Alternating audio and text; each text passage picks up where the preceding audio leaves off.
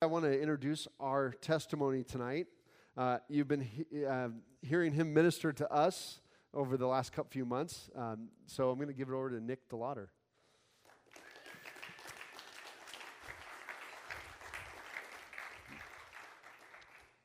Ooh, this feels weird without a guitar to hide behind. but, uh, anyways, uh, my testimony is, I think, pretty amazing. It's wonderful. God has done incredible things in my life and completely blessed me. And that's why this is going to be one of the most boring testimonies you'll ever hear. it's, it's one of those.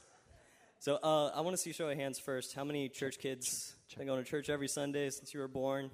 Yeah, good number of us. I'm with you.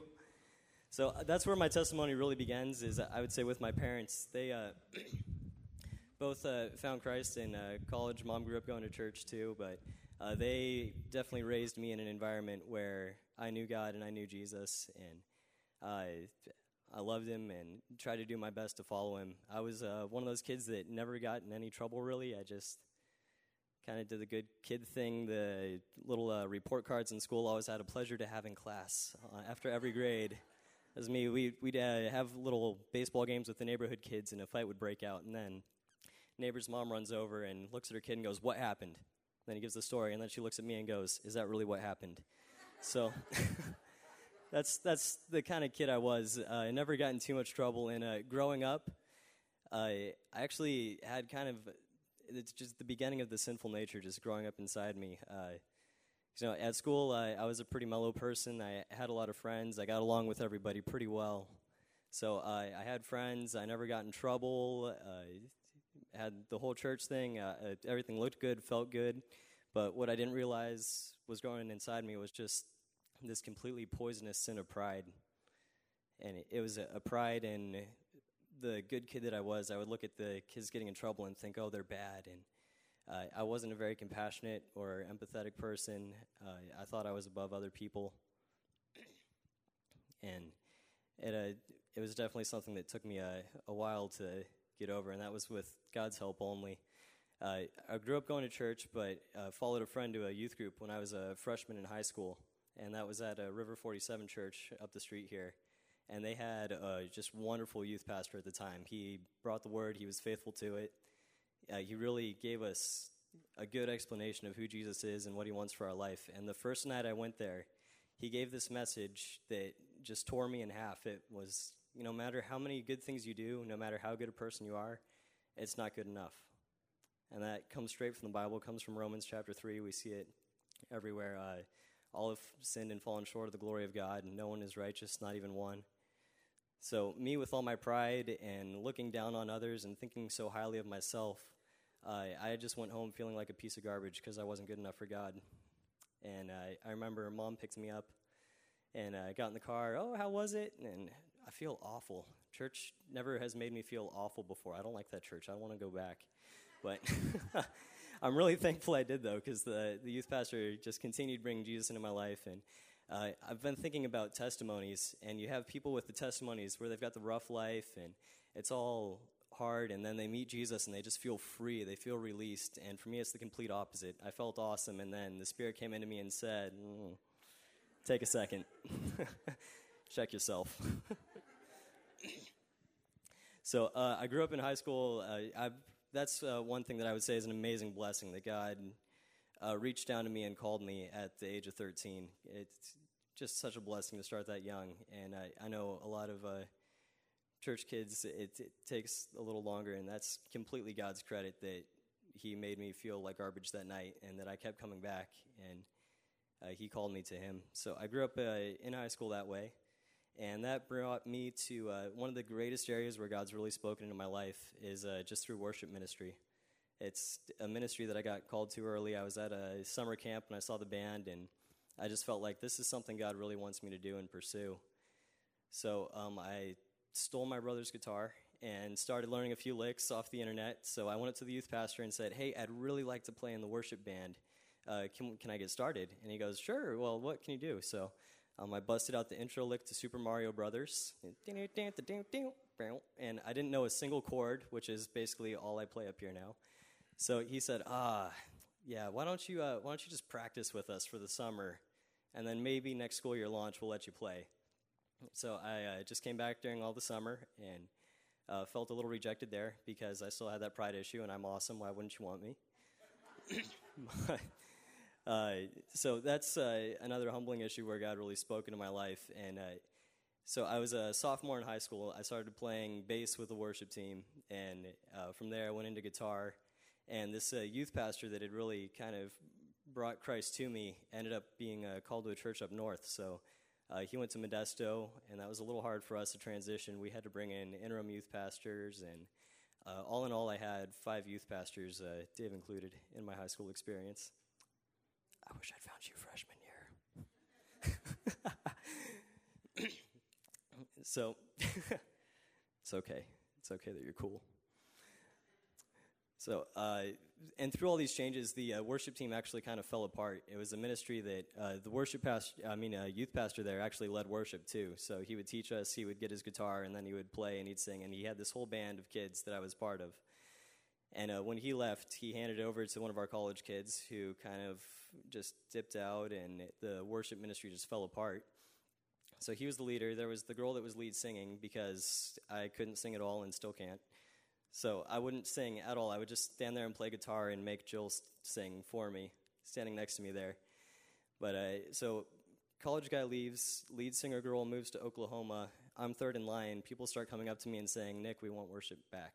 And uh, that's one time that I really felt God speaking into my life. He said, "Okay, I've called you to this ministry. I've given you the opportunity the body wants it, now go. And it was the greatest test of faith for me because I still only knew four chords. I couldn't sing at all. But uh, I just answered God and got up there and struggled through it. And I can tell you a bunch of really awesome failure stories that I'm finally not ashamed of anymore. so uh, that was going on. And uh, through another youth pastor change, the worship ministry kind of fell apart again. And uh, it just didn't happen. And I felt God calling back to me again another time, saying, Nick, this is what I've called you to. Make it happen. So I talked to the guy who was our youth pastor at that time. I said, You know, I'm feeling called to get worship going again. I'd really like to start the team up and get going with things. And he goes, Oh, yeah, that's great. We'd love to, love to have that going. So I spent three months going through all my old chord sheets, practicing songs, uh, trying to learn how to sing and strum at the same time, which is a whole lot harder than it sounds but uh, for a, a, kid in high school. so I got all ready, and it's uh, the week before our school year launch, and um, I'm supposed to be getting going with worship. We got the band back together, we're practicing. And uh, I talked to uh, Jordan. I'm like, okay, so next week's the launch. Uh, you want me to get a worship set together? And he says, well, um, actually, we've got somebody else that's going to be doing worship. But uh, I mean, if you want to be a part of the team, that's that's cool. But I mean, it's not really what we talked about, and I felt a little rejected. And oh, okay, yeah, well, I, I can help out there. And then that week, I was doing both youth groups at this point. This was my senior year, so I was still going to uh, River on Wednesdays, and then here with uh, what was then Covenant Community Church on Fridays with Dave's youth group. So I had this conversation with Jordan, and then four days later, I'm having lunch with the youth group here and uh, Dave says, Hey, Nick, we're launching this new ministry, and I know that you've been involved in youth worship before, and we could really use some help here. So uh, I saw that as God closing a door, opening a window. It, it's uh, how I ended up at this church today, was through that experience. So uh, that's just an incredible way that God's spoken to me and moved me through life. And uh, Dave loves talking about our Philippines missions trip. It was kind of a, a breakout trip for me uh, as far as uh, stepping out in faith and feeling that confidence in God because uh, I ended up leading worship for the team for three weeks, doing just two songs every morning. And uh, at that point, I was doing worship with the youth group here, and I uh, was, you know, stir in me a fire that my heart can explain. And that, that was pretty much worship. Uh, I'm, I'm glad we had uh, David Clark to actually sing for us. So uh, that was going on. But through this uh, trip, it was uh, just a group of 10 people for three weeks, two songs every morning, and uh, we just grew so tight as a team. As a member of the body of Christ, we grew so close together. Uh, it was where God showed me that, you know, this is something you can do. And I ended up doing worship with uh, their youth group in the Philippines there. And I just remember the surreal experience of being 7,500 miles away from home on the other side of the world And uh, the entire time, I just had this awareness that I was in another country. You know, the people are nice. Uh, there's a good pastor. It's a message. It's the body of Christ, but I'm still 7,000 miles away from home. But uh, in that time when I was doing worship, I just felt that unity in the body of Christ. I felt like I was part of his bigger church. Like where I was on the globe didn't matter because it was just being with God in his kingdom. and uh, that was just one of the times that God's really opened up doors to me and opened up my eyes. And uh, here I am able to uh, get in front of a room full of people and belt it into a microphone with all this. I've, I've been told I have great confidence. and uh, that confidence just comes entirely in Christ. I mean, it's it's easy to say yes when He calls because He has been so faithful to me. It's it's not my faithfulness to Him; it's His faithfulness to all of us. Uh, he's shown us over and again, over and over and over throughout history that uh, when He calls us to something, He'll provide a way. So uh, even though I've been completely unequipped for each of these phases, God's worked through me and uh, just really shaped me into this person that can serve Him. And I just know that it's all because of Him, just working through me. And uh, it's that faithfulness because He is faithful. And just coming out of uh, this testimony, um, I mean, everybody makes mistakes. You know, I've got. I've got bad stories too. There's things I've done that I'm not proud of, and if you wanted to find them, you wouldn't have to look far because uh, pretty much any time I felt like I was at a low, there's somebody sitting in this room that was right there next to me.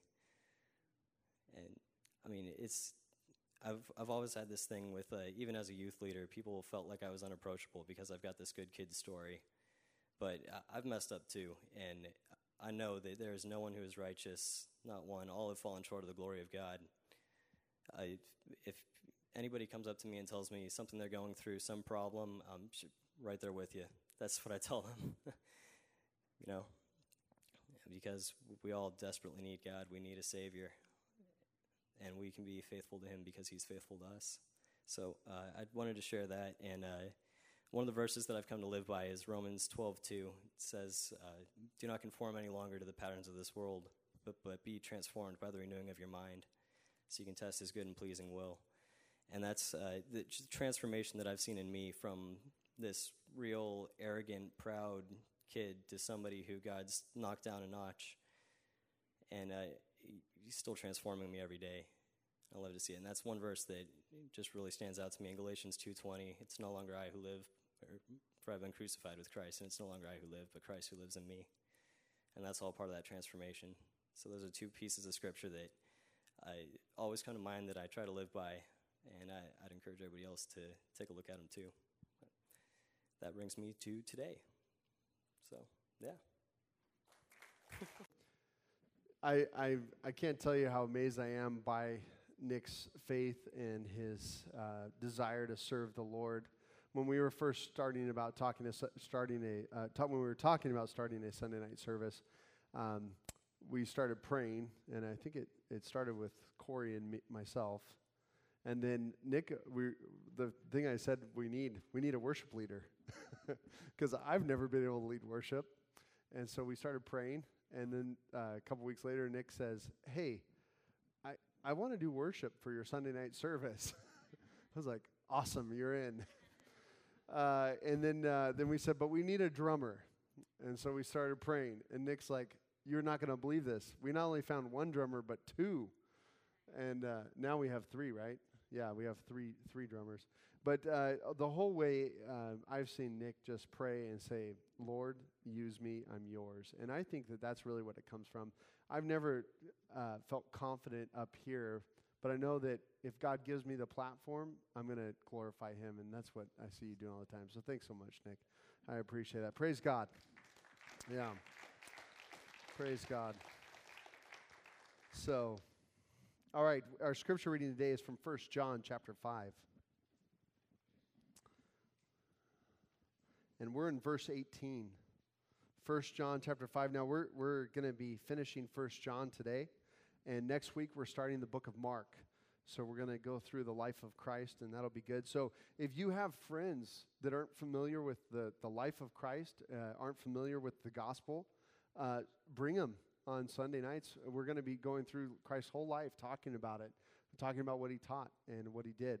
And we'll be doing a lo- little bit faster pace because it's the book of Mark, and Mark has a fast pace to it. You'll see in the book of Mark, he constantly says, immediately, immediately, immediately. So it fits well with the American uh, pace of life, huh? All right, First John chapter 5, verse 18. We know that everyone who has been born of God does not keep on sinning. But he who is born of God protects him, and the evil one does not touch him. Verse 19. We know that we are from God, and the whole world lies in the power of the evil one. And we know that the Son of God has come and has given us understanding so that we may know him who is true, and we are in him who is true, in his Son Jesus Christ. He is the true God and eternal life. Little children, keep yourselves from idols. Let's pray. Heavenly Father, we thank you for this time together and we thank you for your word. God, help us to apply it. Lord, we pray that we would understand it with our minds, Lord, and that we would put it into our hearts, ready to act upon it. Lord, I pray for this fellowship, God, that this fellowship would not just keep the good news within this room, Lord, but they would take it out into their workplaces, their homes, their cities, everywhere they go, Lord, that they would be an incendiary fellowship. Lord, we just thank you, God, and we want to serve you and bring glory to you. So now, Lord, I pray that the words of my mouth would honor you. And we ask this in Jesus' name. Amen. Well, I uh, read an interesting story recently about a tailless, uh, the tailless albatross. Um, now, these birds uh, mate off the coast of, uh, or off uh, a chain of islands in the, uh, they're called the Izu Islands in Japan. And this particular short-tailed, not tailless, short-tailed albatross had, uh, a, they were actually endangered. And they weren't endangered because people were hunting them, because frankly, I, I can't imagine that albatross tastes good. In fact, they had a whole island all to themselves. In fact, the Japanese termed, termed the island, they named the island Bird Island. And so the, the, the, albatrosses had this island all to themselves. There were no predators on the island. In fact, they had everything going for them to, to have a great, fruitful, albatross type life. But there was a problem. They were mating and nesting on this hillside of the island that was a, vol- a very steep volcanic hillside that was uh, very loose gravel and such that every so often there would be the, there would be an earthquake or whatever and gravel would come pouring down and wipe out all their nest and that was it. And so they were becoming extinct for where they were choosing to put their nest.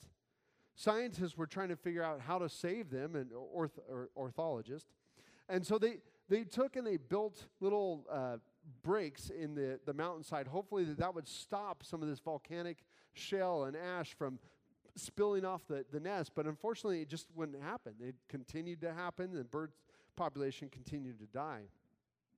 Less than a mile away across the island was a beautiful, uh, very slant, low slope, green acres, perfect place for nesting. It was perfect. Grass everywhere. It was just a very mi- minor slope down. It, it was the perfect place, but no matter what they did, they could not get the albatross to move and nest there where they would be safe.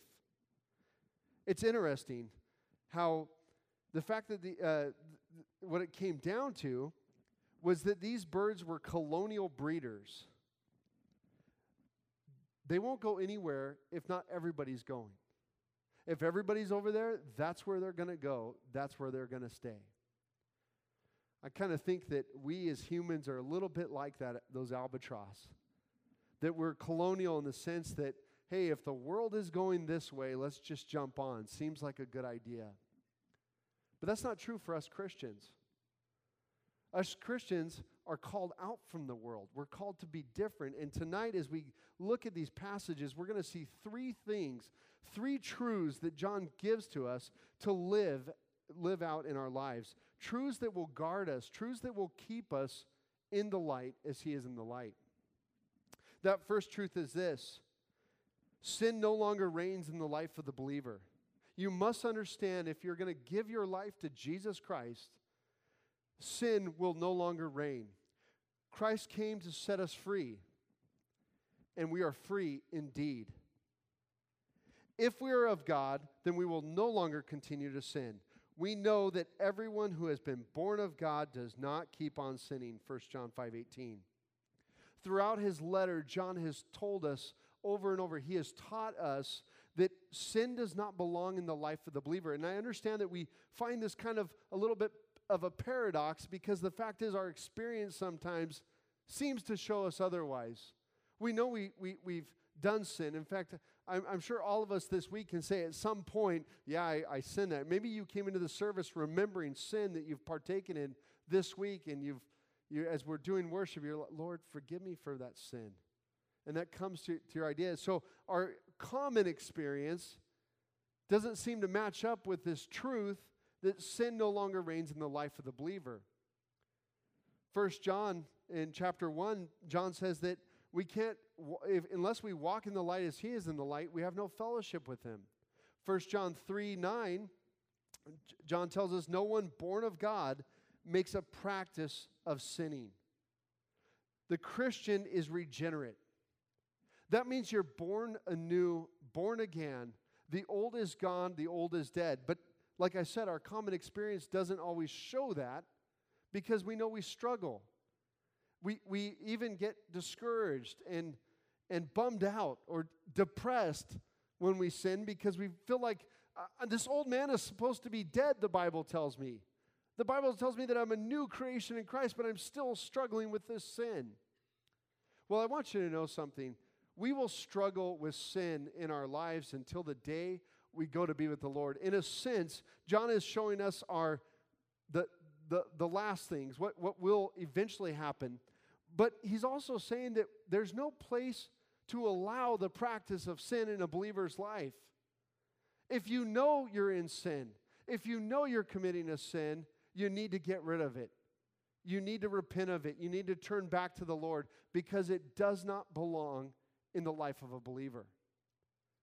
There's no common ground between the holy and the common or those things that are sinful. If you choose to follow Christ, it must be holy. And then you'll see that you are a new creation in Christ. That new person is growing inside of you. Day by day, you are becoming more and more like Christ, created in His image, less and less like the image of the world. In fact, you're going to find that it's harder and harder to be a part of this world. You'll find that there are things that you just don't like anymore. You don't like partaking in anymore because they are contrary to the Christian life.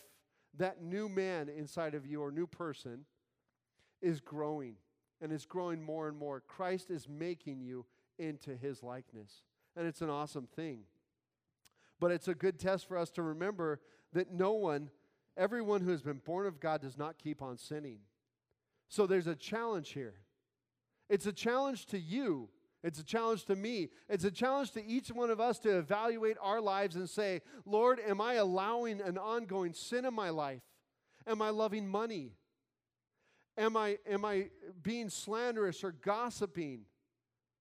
Am I, am I being sexually immoral? What am I allowing in my life that is against you, God, that is sinful, that I am practicing? I'm even maybe making excuses for those things to live that way. In my family, the excuse was, well, we're Irish, we have tempers. That was my mom's side of the family. In my dad's side of the family, it was, well, we're German, we have tempers. Huh. Well, we're Mexican, we have tempers. Well, we're this, we have this. You know, it just goes on and on and on. We will justify sin. Well, I, I really love her or I really love him, so therefore it's okay for me to be sexually immoral. Doesn't God honor that? No, He does not. If you want to be sexually active, Get married. Then God blesses it. It's amazing. It's an awesome thing that God does. But we have to confront ourselves. We can't say, well, I'm a man, so I'm just built this way. I've, I've got to act out this way. I'm a woman. I've got to act out this way. No, we need to submit ourselves to the Lord and say, Lord, is there a sinful practice in me? And I, am telling you, if you're born of God, you will know exactly. While I'm talking about this, you're probably saying, How does he know? How's, what in the world? How did he? No, because the fact is, we're all in the same state. We all deal with sin, but we cannot practice sin if we're truly born of God. So if you are practicing sin, you may have to ask yourself a question tonight Do I want to be born of God? Am I ready to be born of God, that new creation in Christ? And if you are, well, there's surrender. You surrender to Him. You repent of your sin. You turn towards Him and you receive the forgiveness, that grace that Nick was talking about, that I talked about, the grace that God offers us through His death on the cross. He died for you so that you don't have to. I was explaining that last night, in fact, at a, a wedding, I was sat down with uh, a, uh, well, it, I, I just ask people questions, and as soon as I ask a question, my wife goes, Here we go. so she graciously told me, You know, you got to be more careful. But uh, I asked, you know, so what do you guys believe in? and uh, we I had all sorts of answers. But one of the persons says, well, you know, I, I, am an atheist. Okay. Um, and I said, so what do you do about when you do something wrong? How do you take care of that?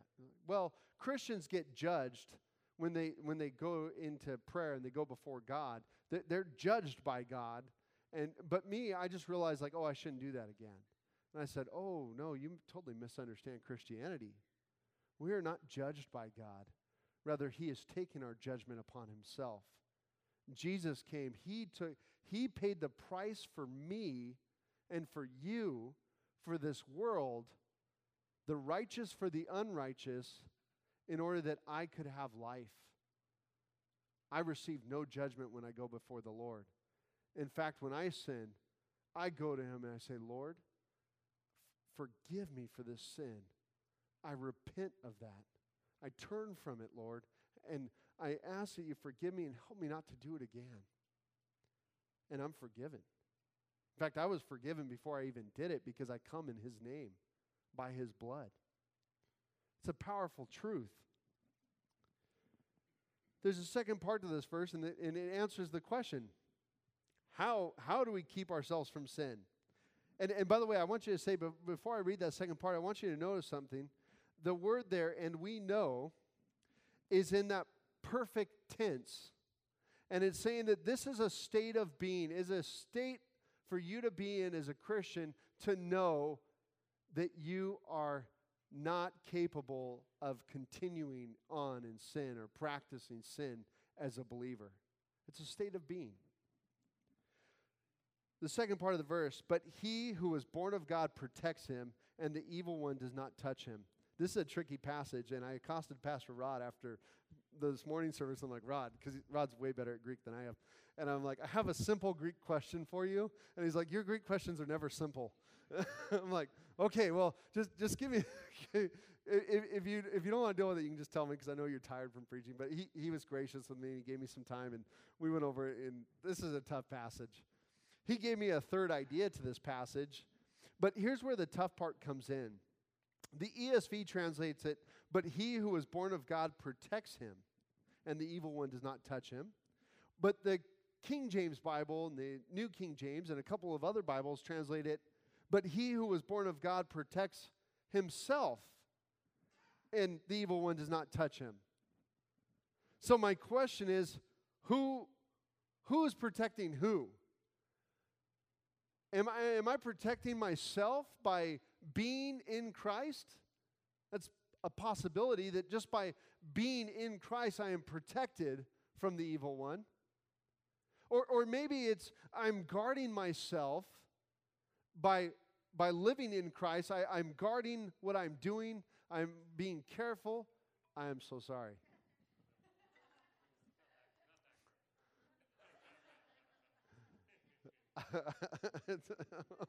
the worst part is with iOS 8, it shows up on my iPad.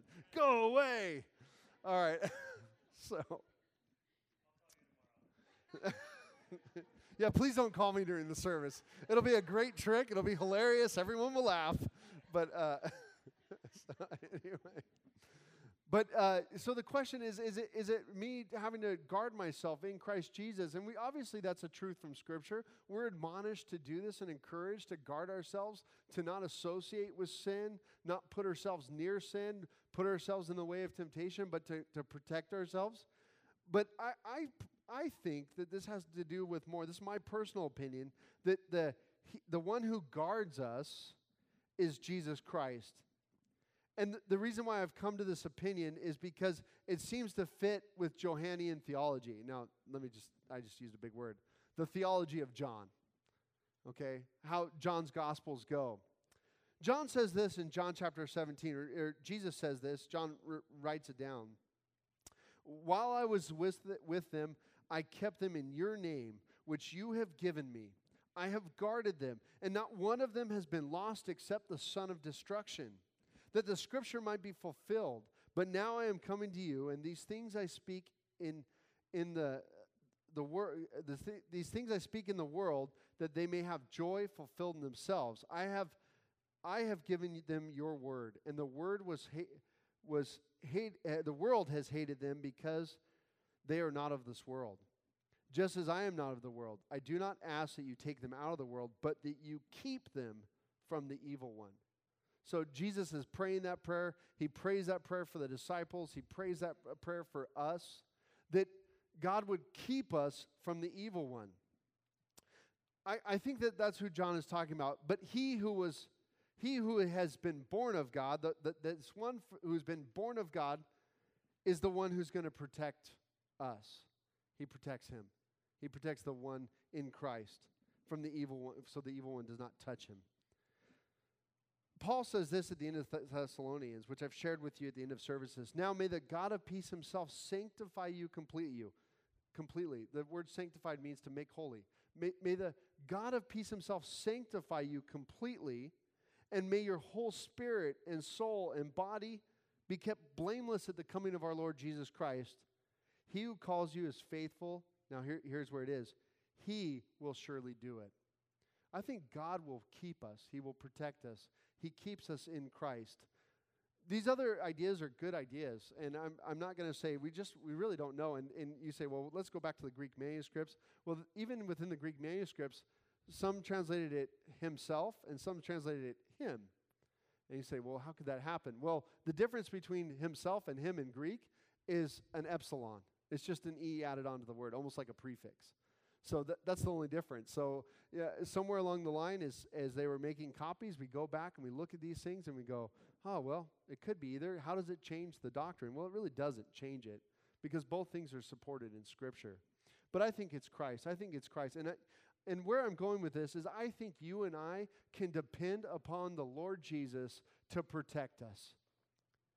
God tells us in His Word that none of us are tempted beyond what we can bear but He will provide a way out for us so that we will not sin. God always provides a way out for us. He gives us the truth so that we can distinguish good from evil. So I, I really believe that if you trust in Christ, if you put your faith in Christ, you will be guarded. But there's that act of trusting in Him. We don't always want to do that. And this brings us to the second truth that we need to understand in this life is that the world system is from the evil one. The world system is from the evil one. John says that in this verse. We know that we are from God, and the whole world lies in the power of the evil one. The world, its systems, and its system and values are of the devil. And I know that sounds funny. For some reason, you just kind of, when you hear of the devil, you think of somebody in the South saying, That's of the devil, you know? But it really is. And I, I, you need to be wise about this and understand that this, the world system, the things that it puts forth, these are not from God, but from the evil one. And you'll be wise to take note of those things because you'll be a lot, lot less likely to be deceived by the devil the evil one, if you know that already, if you know that Hollywood's goal is not that you would live a good moral life, Hollywood's goal is to make money, and they will do whatever it takes to make money. They are part of this world. Corporations, they're of this world. I mean, you can have a Christian person running a corporation, but you'll see within the system, the way it works, people are of this world and they're not out for your best benefit. So, where do we go? Where do we find truth? Well, I believe that we can find partial truths within the world. But Satan's really good at partial truths. That's exactly what he did in the garden. Did God really say you would die if you ate of that tree? He kind of shifted a little bit, shifted the wording there so that Adam and Eve would Eve would take of that fruit. In fact, you can find partial truths in every world religion. In Buddhism, in Islam, you can find partial truths. You can find truths about society because the fact is we're all people and we can relate to certain things. But you cannot find the truth, the whole truth, that truth that brings salvation, that truth that sets one free in this world. You will never find it no matter where you look. You won't find it except through Jesus Christ. And don't worry, I have scripture to back that up. Jesus said, I am the way, the truth, and the life. No man comes to the Father except through me. Pontius Pilate, when he was putting Jesus on trial, he asked a very pertinent question because Jesus talked about the truth. And Pontius Pilate says, What is truth? Funny, I had that similar conversation last night where truth was relative. Truth was really, right and wrong is really based in me. It's kind of up to me to decide, uh, you know, the basic truth is be good to others. You know, maybe you've come in here tonight with that basic truth. Well, I want to be good to others. I want, I want to live out a good life. I want to treat people well. Well, that is, that's good to do. I, I would agree with that, especially as a Christian. Love your neighbor as yourself. I totally agree with that. The question is, how do you know what's good? If you have no unchanging lawgiver to tell you what is good, no source of good, how do you discern what's good? Well, what the world does is it goes to the world. But if the world system is of the devil, if it's of the evil one, guess what? You're already starting in the wrong place and you're going to be deceived. The Christian goes to the Word of God. The Christian goes to the Lord Himself and says, What is good? What is truth? Unlike Pilate, who was taking that relative stance, we go to the Word of the Lord. I want you to know that this world system will pass away. Christ is coming, and he's coming to redeem, to take back this world. Revelation 5, chapter 5, tells us this. John is in heaven, and there's an interesting scene unfolding in heaven. There's a scroll and everybody sees this scroll with seven seals on it. And they say, Who is worthy to open up this scroll? People start looking around. John begins to weep. He begins to cry out, We need someone to open up this scroll.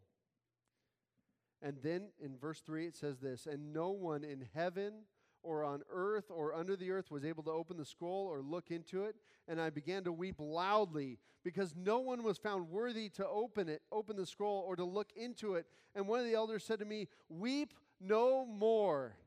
Behold the lion of the tribe of judah the root of david has conquered so that he can open the scroll and its seven seals Jesus Christ has conquered. He's the lion of the tribe of Judah, the root of the David. He is the one who has conquered, and he is the one who's worthy. Now, you may say, well, what is that scroll? Well, I, the book of Revelation never really says what the scroll is, but here's what the scroll does. When the scroll begins to open, it ushers in the tribulation time, the judgment upon this earth. every seal as it's broken, judgment starts pouring out and God's wrath starts happening on this earth, moving towards Jesus Christ's return and his establishment of his thousand year reign, and eventually the new heavens and the new earth. The old will pass away, and there will be the new heavens and the new earth. So, this world system, although for now it's in control of Satan, we, as long as we recognize that truth, we can know how to live in this world because we're not of this world. We're in Christ. But I really want to challenge you, especially those of you in this room that are younger, to be aware of the lies that this world will tell you. I mean, it's full of it. It, it, will try to breed relativism in you. That's the idea that, well, well, truth is whatever you want to believe it is. It'll try to tell you that things are good that God says are wrong and sinful, and you must go to the Word of God. If lies and half truths are all we can expect from the world, it follows that truth is found in Jesus Christ alone. Do you realize that? I already told you that Jesus said, I am the way, the truth, and the life. No man comes to the Father except through me. You know, I, I was uh, thinking about a good illustration for this, and the movie The Matrix came into my mind. Y- you know, that 1999, something good did come out of the 90s. you know? uh, the movie The Matrix. now, The Matrix is steeped with Eastern mysticism and religions, and I, I know that. But it works for an illustration of, of truth because Neo is plugged into the matrix, and you find out this, this terrible idea that, that Neo is actually a, a battery. He, that all the humans have become batteries for robots. It's one step further than Terminator, okay? If you thought Terminator was bad, Matrix is way worse because they're just using us for batteries. But Neo, when he meets Morpheus in the Matrix and Morpheus starts to confront him, he sets forth a choice to him. And he said, You can take the red pill or the blue pill. The question is, do you want to go down the rabbit hole with me? Do you want to do you want to venture forward with me and really find out what the truth is? Neo chooses the truth. And what he finds as he comes out of the matrix, as he gets unplugged and he starts to see the world for what it is, that he was just a battery to run some robots, that all the reality that he thought was real was fake, and the real world is much different. Real truth is completely different than what he thought was true. You can never go back at that point. Once you've been exposed to the truth, you just can't go back. And why would you? It's a terrible way to go back into the, okay, you know, I want to get plugged back in. In fact, I think one of the bad guys does say that. I don't really remember that well. But once we know the truth, once we're exposed to the truth, it's hard to go back. You wouldn't ever want to go back because the truth sets us free. So, John says here in his the final two verses, and we know that the Son of God has come and has given us understanding. Jesus came so that you could understand these truths. He came to, in a sense, unplug you from the world system, unplug you from the clutches of the enemy, unplug you from being chained down by sin, to set you free, to give you a hope and a future, so that we may know him who is true, and we are in him who is true, in his Son, Jesus Christ. He is the true God in eternal life. There is no other God but the living God. And we know him through Jesus Christ. If you want to know who God is, I, at this dinner last night, we were talking, and uh, there were different ideas coming forth about uh, God because one person was saying, well, just believe in something. And I said, well, can I ask a question?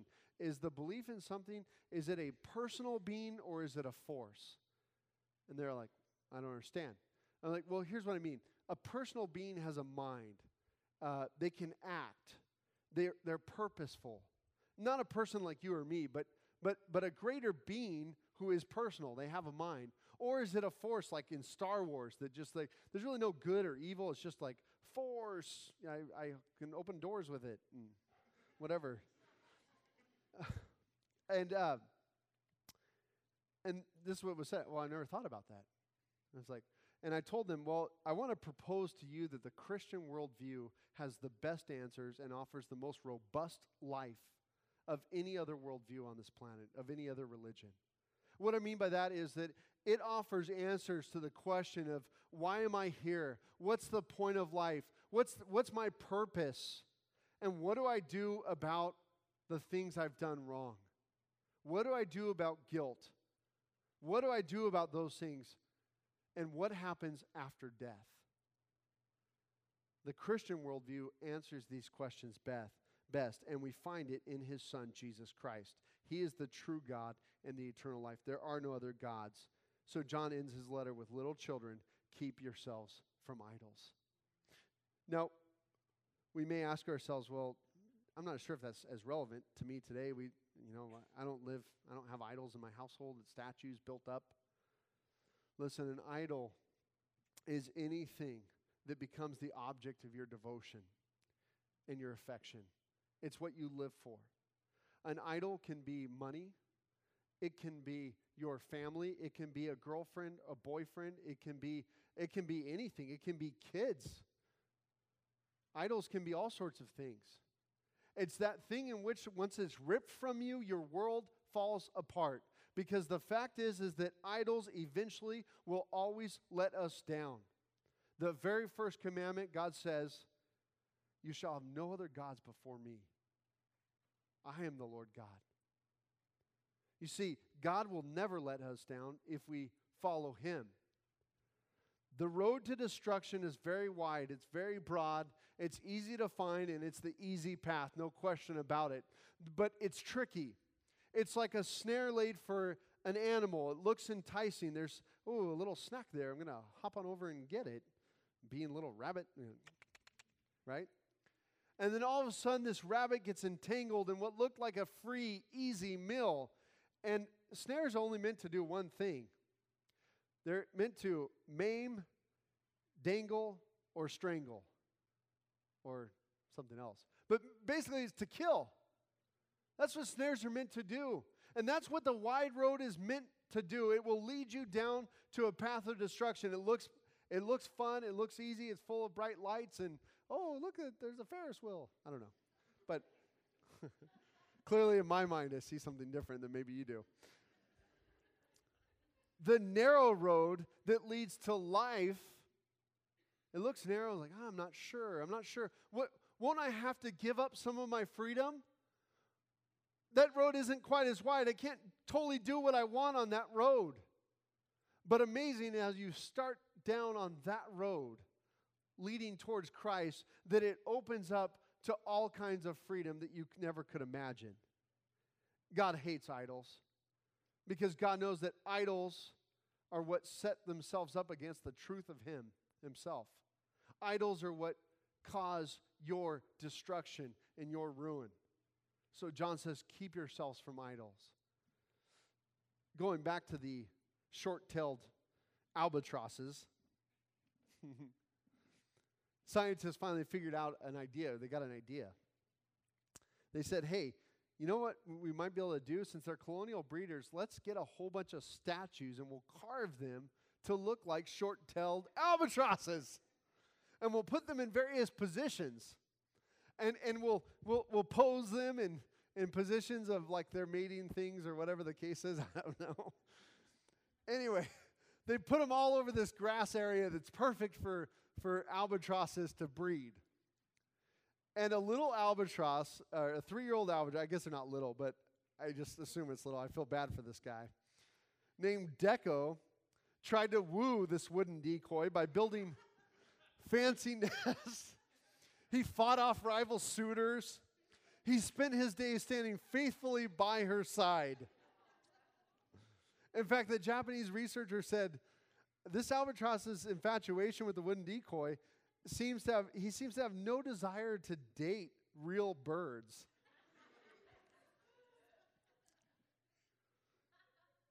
you know, once you know the truth, you won't settle for when you love the real deal, you'll never be satisfied with an idol. And I'll tell you right now, if you're willing to let go of your idols, you're going to find that you, you'll have a life and life abundant waiting for you. But that's hard letting go of idols because you know what idols are? They're the object of our devotion and our affection. They're what our life has been built around, and to let go of that idol can be a very painful experience. Deco put his heart and soul into wooing. I don't even know if he has a soul, but into, into wooing this wooden bird that would never give him the fruit that he wants to give, have. He wasted his life being in love with an idol, a fake object. The question is will you do the same? Will you waste your time loving a false idol? So much so, because I'll tell you right now, it will always disappoint you. People will disappoint, money will disappoint. It can't buy happiness. We've already know that. There's tons of illustrations for that. We can't take it with us past the grave. The object of your affection, kids will grow up and leave the household. Will you love the real God or will you hold on to that idol? It will be a painful experience letting go of that idol. I, I promise you, it will be painful, but it will be worth everything. Because on the other side of letting go of that idol, as you turn towards God in dependence, trust, and obedience, you're going to find life and freedom and joy like you've never known before. Let's go to Him in prayer. Thank you, Lord God. Thank you for your your truths that you give to us through your word. Father, we just ask for your blessing to be upon this group, Lord. God, I, I pray that you would help them to live out this life that you've given to us in Christ Jesus, looking forward to a day when you will return for your church. God, we look forward to meet you. Whether you take us home or whether you, we meet you in the air, God, we say, Come, Lord Jesus. Until that time, Lord, we just I just pray, dear God, that you would continue to, to give us that hope, Lord. Help us to rely upon you to do this work in us, making us holy, making us more and more like you. We thank you. And I pray too, Lord, that if there's anyone in this room that doesn't know you, Lord, anyone in this room that has been holding on to an idol, God, that they would just turn. Turn to the Lord God and find life and life abundantly.